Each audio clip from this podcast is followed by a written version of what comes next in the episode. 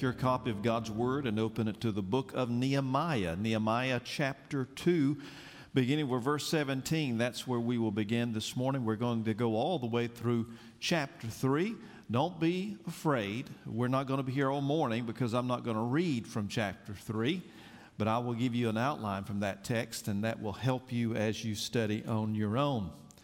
George Barna conducted a study some years ago among churches that yielded some very interesting results.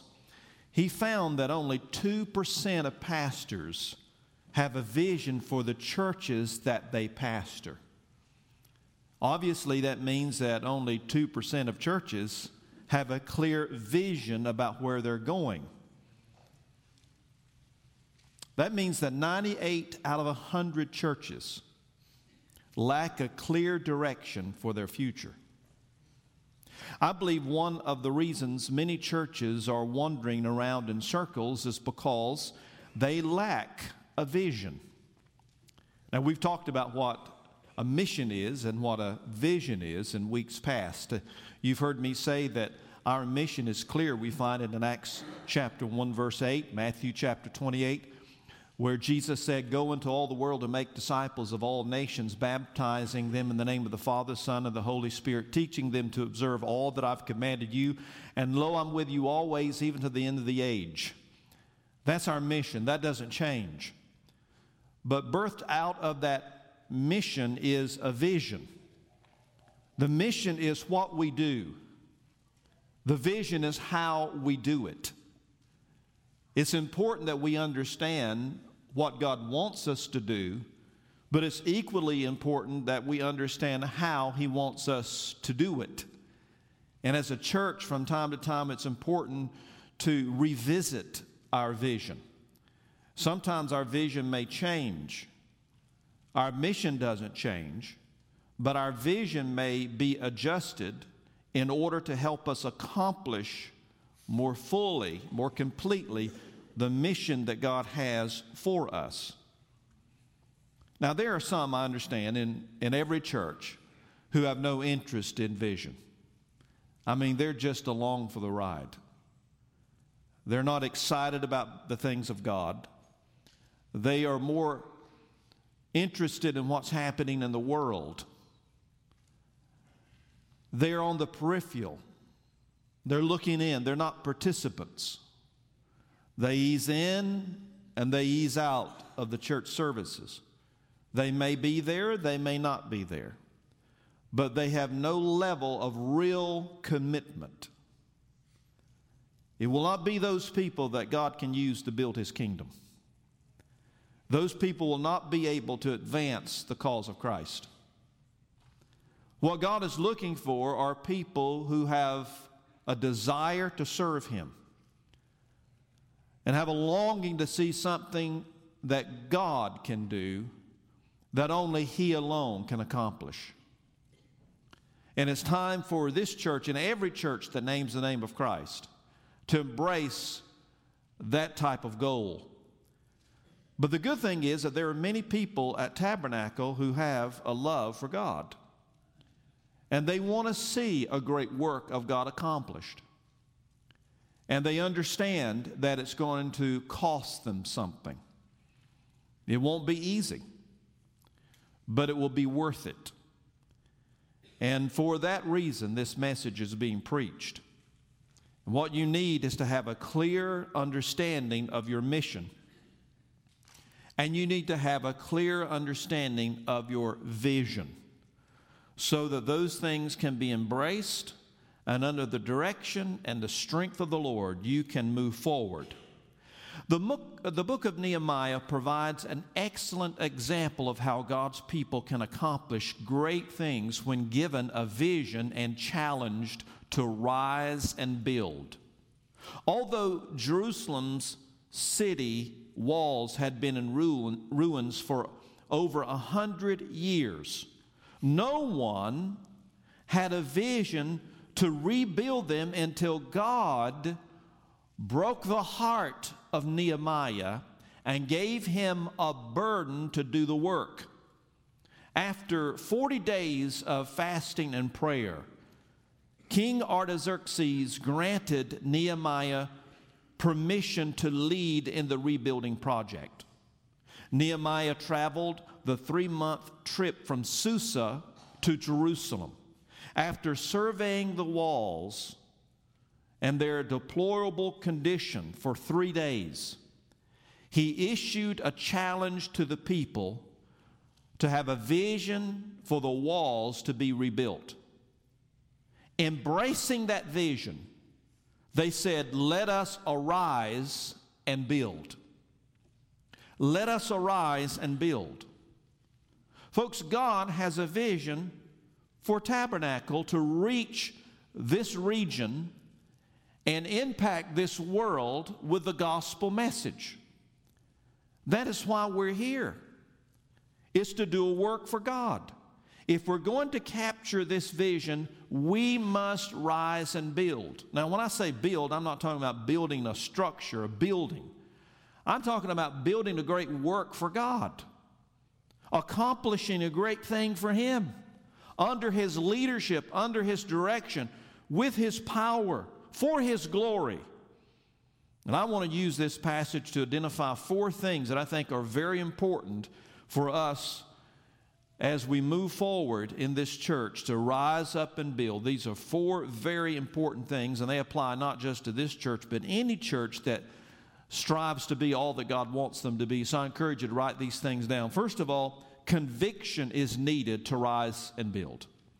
Conviction is needed. Look with me now in chapter 2, verse 17.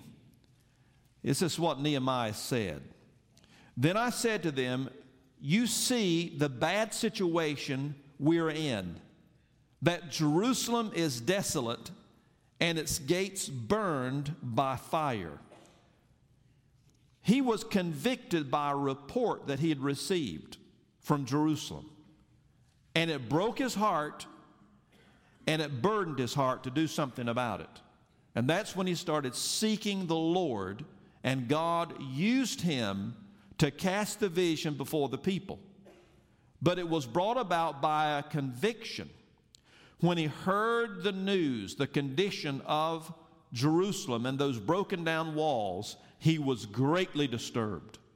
I suggest that you and I should be greatly disturbed when we consider what's going on in our community and our world. Everywhere we look, we see that we're in a moral decline. It's all around us. It's in every institution. It's at, at every e- economic level in our city and around the world. And it's evidence that people are in rebellion against God. I couldn't help but uh, read some of the reviews about the Thanksgiving parade, the Macy's Thanksgiving parade. I did record it, haven't had a chance to, to view the segment I recorded it for yet, and that's with Eric leading the Woodland Band. And I, I'm so proud of them. They did such a good job, I've heard. And uh, what a great honor that was. But unfortunately, NBC opened the broadcast, at least what I've been told, with a perverted sexual act between two people of the same sex. 20 years ago, that would not have been tolerated in this country. It's not only being embraced, it's being applauded. And if you disagree with it, you are condemned. And I would not be at all surprised if in the near future, if you don't agree with it and embrace it, not only will you be condemned, you will be prosecuted. That is just one example of how our culture is in a moral free fall. We see it everywhere at every level. But God has placed us here, this church, and all Bible teaching churches, in this environment to make a difference. And it's time for God's people to awaken from their sleep and see that God has a vision for us. Now, some people, when it comes to vision, they've closed the door. Some have closed the door and they've locked it. Some have closed the door and they've locked the door and they've dead bolted the door. Some have closed the vision door, they've locked the door, they've bolted it, and they've thrown away the key. What God wants to do is kick the door down so that God's people can advance and do great works for Him. But it requires us understanding our situation, understanding the culture in which we live. And the report should stagger us all. A few Sunday nights ago, we had a number of you in the congregation as we had an interactive experience to stand and uh, tell us what you see in your work environment, in your school, in your neighborhood, what you see in your city, in your state, in your country, in your world. And we heard some good things, but we also heard many things that are indicative of a, of a people, of a society, of a nation that is in rebellion against God. That's where we are, and it should awaken us, it should convict us to action. So they were convicted by a report, but also they were convicted by a reproach. Verse 17 goes on to say, Come, let us rebuild the walls of Jerusalem so that we will no longer be a reproach. So that we will no longer be a reproach. It was a reproach for those walls to be broken down. It had remained in that condition for a hundred years, ever since the fall of Jerusalem by the Babylonians, as they went into the city, destroyed it, burned it to the ground, and led the people out into captivity in Babylon, where they remained for 70 years. But even upon their return in three different phases, and after the rebuilding of the temple, although it was a shadow of what it had formerly been, the walls still were broken down, which meant that no one wanted to live in the city. It was unsafe. So they remained scattered out in the countryside. Having a walled city would mean that, that people could come in who lived in the vicinity. They could come in and, and find safety and security should an army approach. Here are the people of God who claim that they serve the one true and living God and they worship him. And he's Almighty God. Yet they're living in a city that has walls that are broken down, and nobody has the vision to rebuild them. It was a disgrace, it was a reproach. And Nehemiah said, It's time to remove this disgrace, this reproach, and rebuild these walls. He was convicted when he looked at the condition of these walls in Jerusalem and realized that we're the people of God. Why are we allowing this to happen? And then notice there's also this conviction that came by revelation. Verse 18, he says, I told them how the hand of my God had been favorable to me, and also about the king's words which he had spoken to me. Then they said, Let us arise and build. So they put their hands to the good work.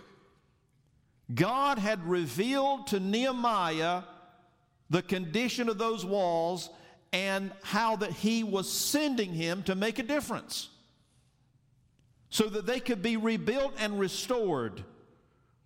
He was convicted by that revelation. You say, Well, I don't know about God's revelation. Folks, don't you have a Bible in your laps?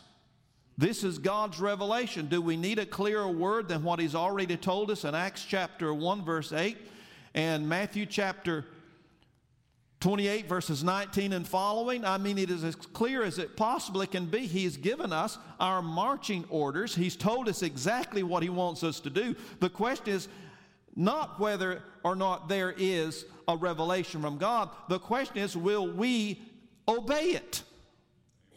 God has clearly told us what we should be doing. He's laid upon our hearts what we should do, and we must have a conviction to rise up and build a great work for Him. Have you ever noticed when you have a pain in your body, and as you get older, you get more pains? Isn't that true? You didn't realize you had so many body parts until you get older and you start feeling these pains, but what it does, it, it focuses your attention on that part of the body where that pain is located.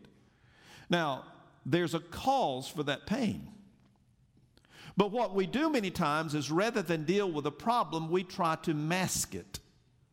We cover it up by taking something to deaden our senses so we won't feel the pain. Now, that may be necessary for a short time, but if that's all you do and you don't discover what is causing the pain and try to remedy the problem, you're going to continue to have the problem and it is most likely going to get worse. The body of Christ should feel pain due to the spiritual condition of our world. When we ache in our hearts over the unsaved and over the unchurched, we will then develop the conviction necessary to do something about it. We must be careful not to allow the pleasures of this world to numb us of our spiritual sensitivity. Having a strong conviction about God's vision for our church will enable us to arise and build for His glory and His glory alone. So, conviction is, is very important to rising and building a great work of God. There's a second thing. Notice commitment to rise and build is also important. We see this in verse 18. Let me read verse 18 for you again. I told them how the hand of my God had been favorable to me, and also about the king's words, which he had spoken to me. Then they said, Let us arise and build. So they put their hands to the good work. Notice you'll see here, first of all, in verse 18, a verbal commitment a verbal commitment. It was God who had committed himself to see that the work would be done. He mentions, The hand of my God had been favorable to me. God had already spoken to his heart during that time of prayer and fasting, leading him to make a difference in this process by rebuilding the walls. So God had made a commitment. The king also, he mentions here in verse 18, his words. If you recall in prior sermons how the king had provided what he would need by way of materials to rebuild the walls, and also he provided letters where he could use those letters to, to navigate the land from Susa moving to Jerusalem so he would not be detained. So he had given his word. And then the people speak up and they say, Let us arise and build. So they put their hands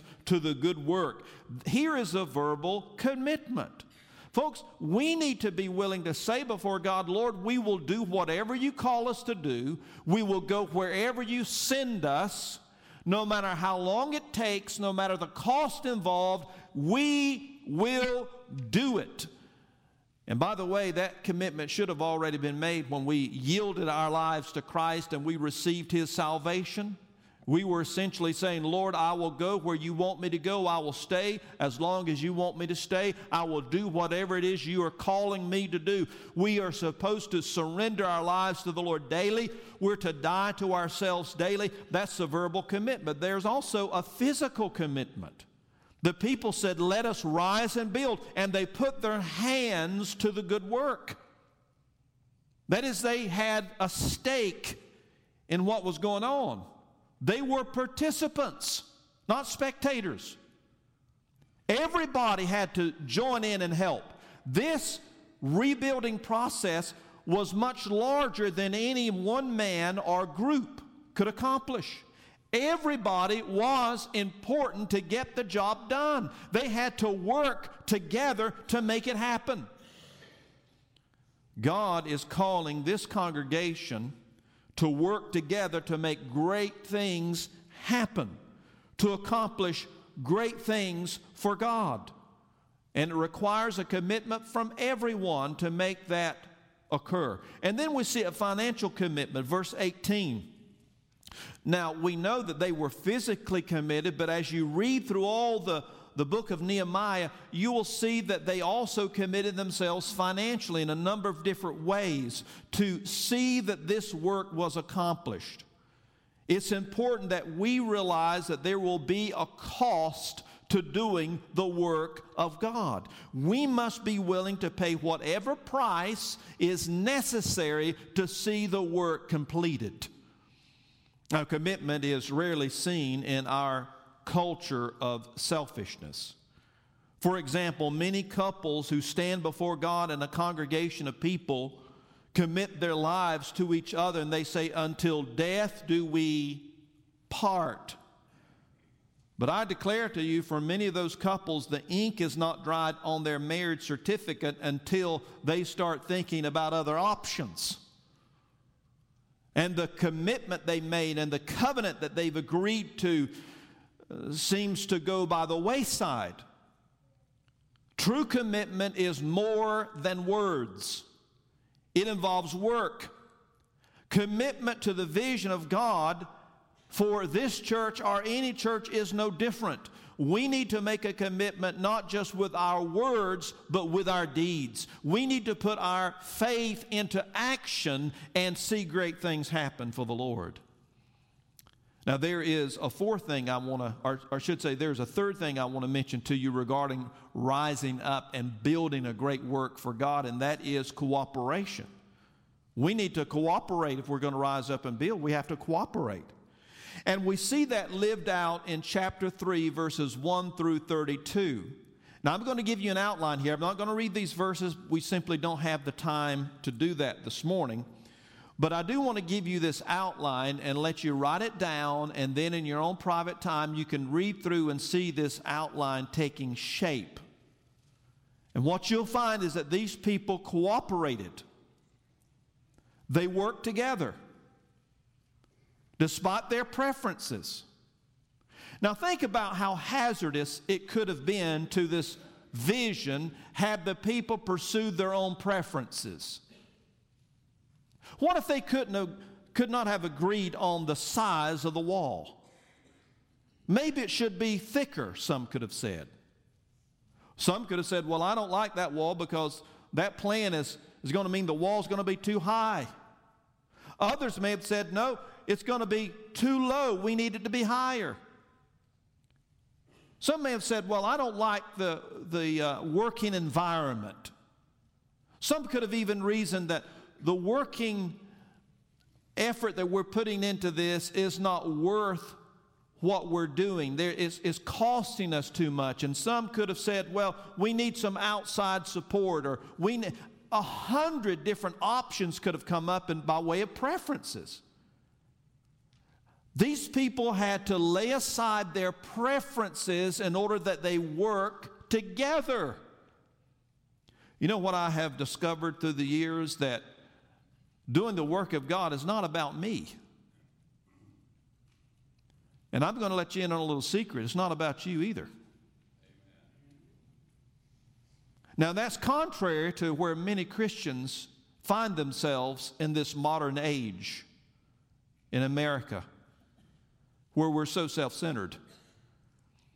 People approach the work of the church today as you and I would approach a restaurant. Now, you have a favorite restaurant. There are places where you go. If you want a steak, you'll go to a particular restaurant and you'll order that steak. And most of the time, you order the same thing, don't you? But if you want a hamburger, you may go to a completely different restaurant. Or there may be some mashed potatoes you like at a particular restaurant. You think, man, I love that mashed potatoes and gravy. Wow, that's some good stuff. Fried chicken. And so you'll go to a different restaurant. And you go all over town trying to satisfy your preference. Well, that's fine when it comes to the restaurants. But, folks, the church is not a restaurant. And what I find in our day is that there are people who say, Well, I'm going to come over here on Sunday morning. I really like the music here on Sunday morning, not even knowing what the church believes,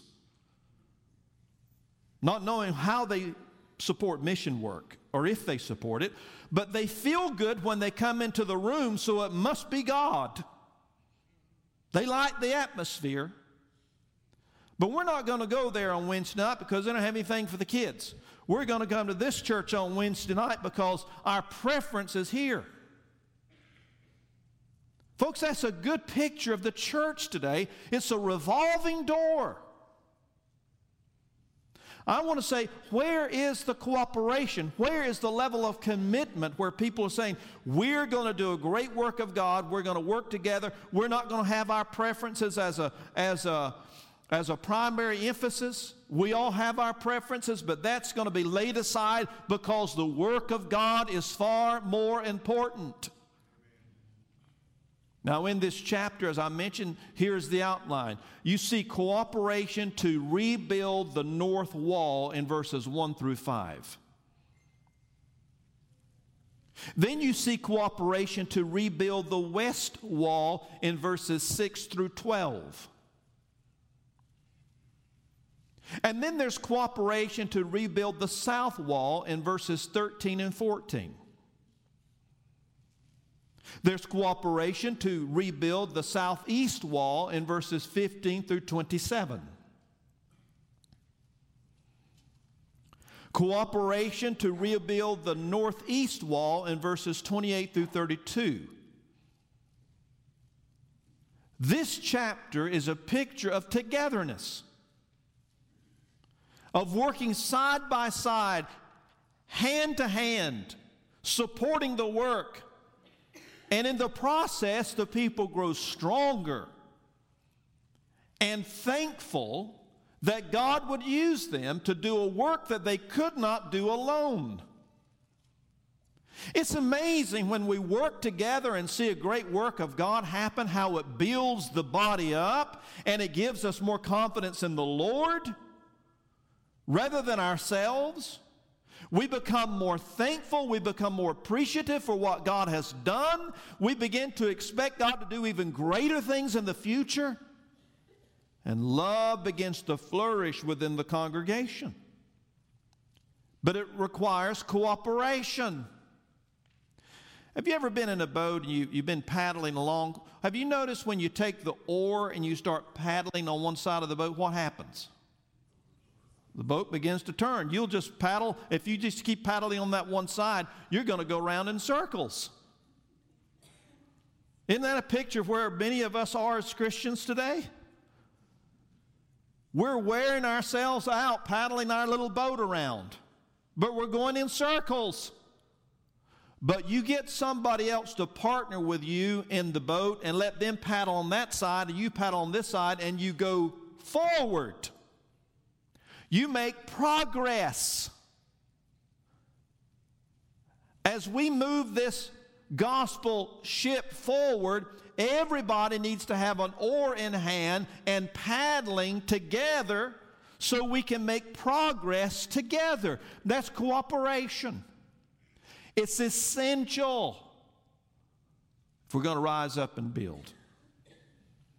And then notice finally, contribution to rise up and build is necessary. Again, you see this in this chapter 3, verses 1 through 32. There's a contribution of time. Time is the most important commodity you have because it is your life. How you invest your time. Now, uh, if you will go back and look at how much time you invest in things, it will shock you. I don't know about you, but I have an iPhone, and in a recent update to my iPhone, you know, periodically they'll send an update. Now it will tell me how much screen time I've spent on my phone. It's amazing the amount of time we spend on our phones. I do a lot of research on my phone. I, really do. I probably do more work on a computer on my phone than I do in my office. I mean, it's very handy. I'm used to it. I can pull things up quickly. But that's not the only thing I look at. But it was amazing to me to see how much time I spent on my phone. How much time do you spend on your phone? How much time do you and I spend watching television or watching ball games? We love these things. Uh, uh, nothing wrong with, with doing things we enjoy unless they, they dominate our lives and consume our time, and we don't have any time to serve God because we're so busy. Folks, we cannot do a great work for God giving Him our leftovers. I can look across the congregation and tell that many of you enjoyed your Thanksgiving meal. But the third or fourth time you've eaten turkey and dressing, those leftovers get old. You're ready to move on to something else. Why don't we give God our leftovers? What do you think God would do if we gave Him our best? Not just in time, but also there needs to be a contribution of our treasure. Wait a minute, preacher, you're beginning to meddle now. I was thinking about this. Think about all the treasure you have. Oh, wait a minute, preacher, I don't have that much money. Did you know if we could somehow take all the money that we've spent buying things we don't use that are in our garage or basement or spare room or closet, things we have never used, we could take billions of dollars and use it to reach this world for Jesus.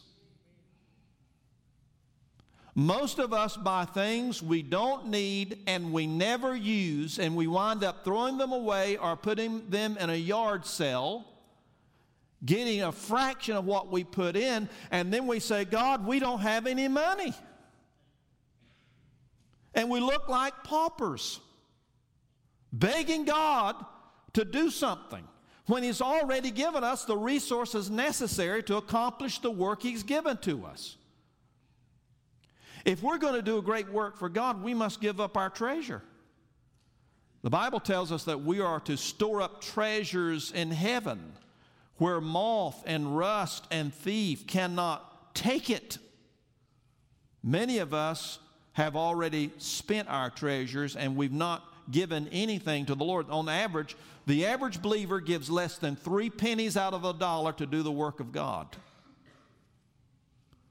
That is an indictment on us. It points out that we simply are not interested in doing enough for God to make a difference. We're not willing to give sacrificially because we're so selfish. It's quiet in here.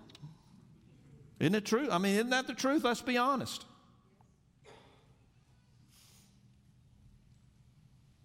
The richest nation on earth Anybody who is physically able can get a job in this economy. The problem is we don't want to give up anything. Most of us, including your pastor, struggle with selfishness, greed, lavish living in a world that's dying without Jesus. And then there's a contribution of talent. You see verses 1 through 32, if you read that chapter, people using their gifts for the glory of God. You say, well, that excludes me, Pastor, because I'm just not gifted. Well, what you're saying is that God has not invested anything in you that's usable. And that's contrary to what God's Word says. So if you don't mind, I would rather take God's word for it than yours. The reality is that God has placed in you gifts and talents, abilities that are unique to who you are. And He's placed them there for the purpose of using them for His glory. Folks, it's not about you showing off some gift or talent, it's about you investing that for the glory of God. I look across this congregation, I think about all the gifted people I see. You all have special abilities and talents that are amazing, and I profit from these things. Don't keep them to yourself. Use them, and there are many ways you can use your gifts and talents that have absolutely nothing to do with God's glory. If you're not careful, you can squander what God has invested in you for something that does not last, has no eternal value whatsoever. Sadly, many of us are not using our time, our treasure, and our talents wisely. And as a result, we are suffering. You've heard me tell the story about me going to the fair when I was a teenager, and I will tell it again here because I think it's so appropriate to what I'm trying to say to you. But when I was a teenager, I guess about 17, I took this uh, young lady to the fair. That's a big thing to do back in those days in a community where there was not a whole lot happening. And uh, my goal was to impress her. So uh, we arrived at the fair. I was working at a supermarket. I'd, I'd gotten paid, you know, so I felt really good. And I thought, I'm going to win her a stuffed animal. This will really impress her. I saw a few other people carrying around these big teddy bears and things. I thought this would be, I'll really leave a mark on her when I, when I do this. 10 minutes later and $60 short. I think it was a little plastic banana that I had won. I'd lost everything I had and did not even have enough money to buy a candied apple. So we had to leave the fair. And by the way, the word fair is not a good term for my experience. So I felt very defeated, very embarrassed. I, I took her home and I went home myself. And um, I walked in, and my dad was sitting in his chair. And I didn't have to tell him this, but I felt like I needed to. I needed to confess. You know, confession is good for the soul. So I said, Dad, I really made a bad, bad mistake tonight, a bad decision. And I explained to him I went to the fair and I lost about $60. He looked at me and he, this is all he said. He said, uh, Son, I thought you knew better than that. Mm. that hurt. That hurt worse than the $60 because I knew that I had disappointed him. I knew that he had greater confidence in me than I demonstrated. I don't think I've been back to the fair since I was 17. and I can assure you I've not lost any money. But I learned a valuable lesson that night. I wonder when the Lord looks at us and we get honest with Him and confess. I wonder if God says to us, You knew better than that. Not in a condemning way, not to make us feel guilty, but to teach us there's a better way. You can make better decisions than that. I have confidence in you. You don't have to continue to do it that way. You can change. I'll help you. And that's where God is taking us today. He's taking us to a different place.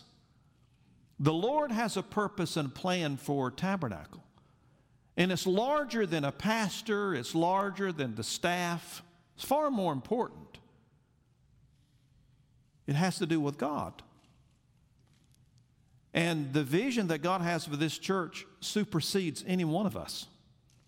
As a matter of fact, as we move forward into the future, it could be that there will be many of us who will be called home in the process. But the vision doesn't change. God's plan doesn't change, it's not altered. He keeps moving forward and He wants to take us with Him but we have to follow him by faith. God is calling this church to rise and build, and I think in the coming weeks, months, and years, we're going to see that happen. I don't know another church that has any more potential than Tabernacle Baptist. But it is ours to embrace when it comes to vision, but we have to be willing to be faithful to the Lord to see it happen.